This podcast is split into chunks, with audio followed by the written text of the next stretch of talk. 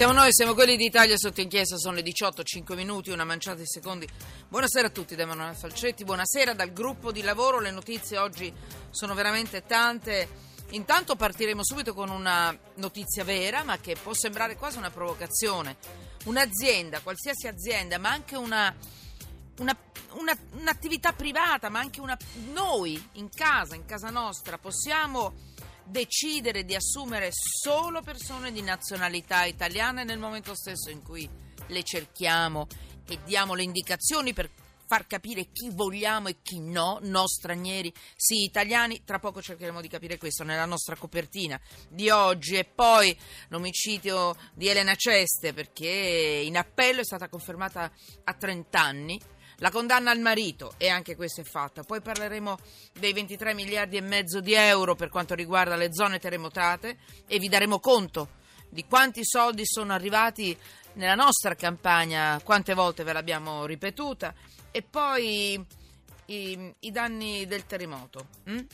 Faremo un accenno a questa notizia che è rientrata dovunque sui giornali. La Corte dei Conti, INPS in rosso e fondi europei gestiti a fini privati.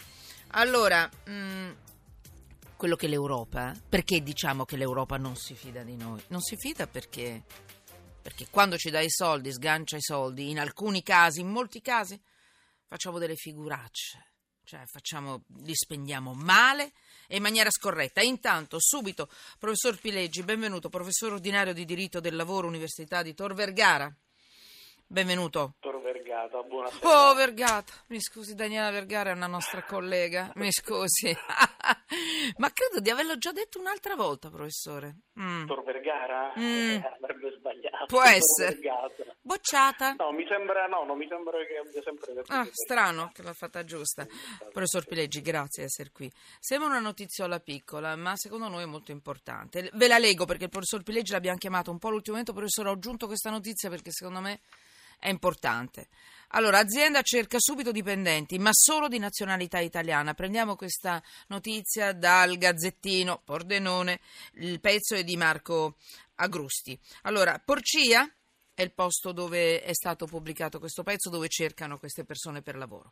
Allora, stranieri, no grazie. Un'impresa di pulizia cerca personale, lo fa con un normale foglio A4 che popola i muri di Porcia e che annuncia la richiesta di lavoro. Allora, si assumono 2 donne con esperienza e referenze disponibili ad accettare un impegno nella cittadina che sarà concentrato nelle fasce del primo mattino, dalle 6 alle 9, per 6 giorni alla settimana. Allora, ecco che arriva il punto. Il requisito fondamentale è questo: la nazionalità deve essere italiana. Al punto 1 il messaggio è chiaro: si assumono italiani e non cittadini provenienti da altri paesi. Allora, professor Pileggi, cosa dice il diritto del lavoro? Che non si può fare. Nemmeno a casa mia? C'è l'articolo 15 dello Statuto dei Lavoratori, ci sono decreti legislativi in attuazione di direttive comunitarie 215 e 216 del 2003, c'è la normativa comunitaria, non si può fare. Qualsiasi atto diretto a subordinare l'occupazione del lavoratore al fatto che appartenga a una determinata razza, questioni di età, orientamento sessuale, convenzioni personali, discriminazioni politiche, religiose, razziali, lingua, sesso, eccetera, tutte discriminazioni assolutamente vietate. Professor Pileggi, io non lo posso fare nemmeno a casa mia, perché questo annuncio è l'annuncio di un'impresa che manda poi i suoi lavoratori nei vari punti dove vengono richiesti, ed è stata proprio la richiesta specifica del cliente, sembra, da quanto abbiamo capito, perché la documentazione è poca, ma comunque a noi serve per capire come vanno le cose. È stato proprio il cliente a chiedere persone di cittadinanza italiana.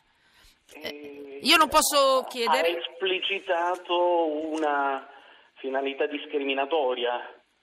Magari sarebbe bastato assumere, punto e basta, la persona desiderata è gradita, ma una volta che tu espliciti un requisito discriminatorio ti esponi alle relative conseguenze.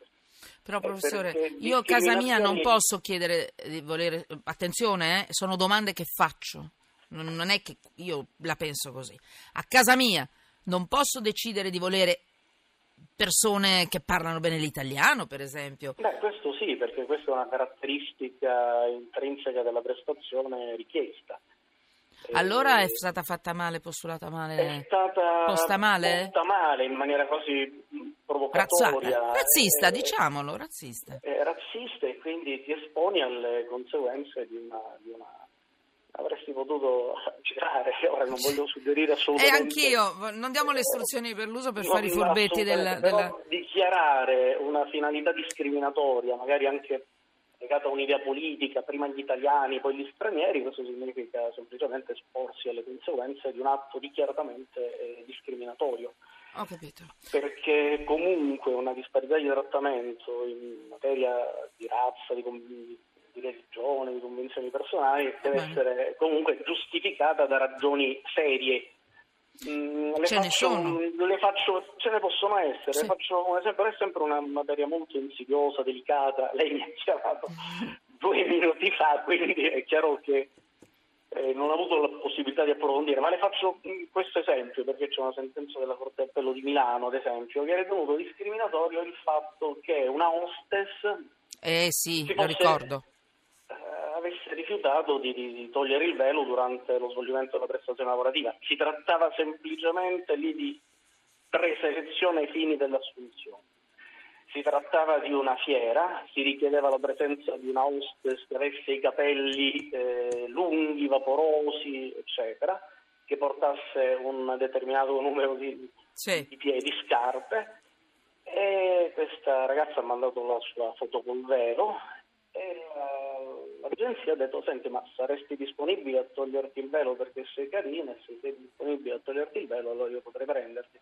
Questa ragazza si è dichiarata disponibile esclusivamente a indossare una divisa che si abbinasse al velo, non la posso portare, eccetera, ma il velo è un fatto relativo alla mia religione, quindi non rifiuto, io rifiuto di svolgere la prestazione senza il velo. Ora, sono cose delicate perché ci sono stati dei gradi di giudizio in cui si è ritenuto che questo tipo di condotta non fosse discriminatorio. Certo. Perché, insomma, me lo ricordo. Era giustificata questa caratteristica, diciamo, di avere i capelli, non era legato al fatto religioso, ma al tipo di presenza che era richiesto. C'è andata di mezzo anche l'agenzia che cercava il lavoro, diciamo così, tipo interinale, c'è andata di mezzo, è stato pesante. Diciamo c'è stata una condanna, discriminazione da parte della Corte d'Appello di Milano, non è stata una condanna eccessiva, 500 euro di condanna. Però il principio è quello che si è trattato di una discriminazione. Allora cerchiamo di capirci, e poi la lascio, professor Pileggi. Per esempio, se noi cerchiamo una badante e preferiamo che possa essere italiana, possiamo magari dire che ci interessa che legga bene il bugiardino perché deve gestire i farmaci, allora è molto importante. Però se arriva poi uno straniero che conosce meglio l'italiano di quanto non lo si conosca noi... Poi va bene anche lo straniero che conosce bene l'italiano, cioè state molto attenti. Professor Pileggi. Esatto, ascolto perfettamente il punto. Mi è andata bene oggi, professor Pileggi, non mi ha sgridato. E adesso la lascio, ma non è detto che domani non la richiami, perché c'è un'altra situazione, perché c'è un'altra notizia sempre del Gazzettino Veneto.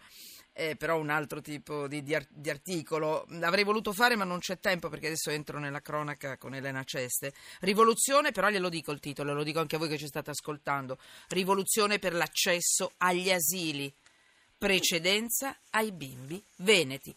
Non mi dica cosa dice la legge, ma domani magari non è detto che non la ridisturbi. Grazie, professor Pileggi. Grazie.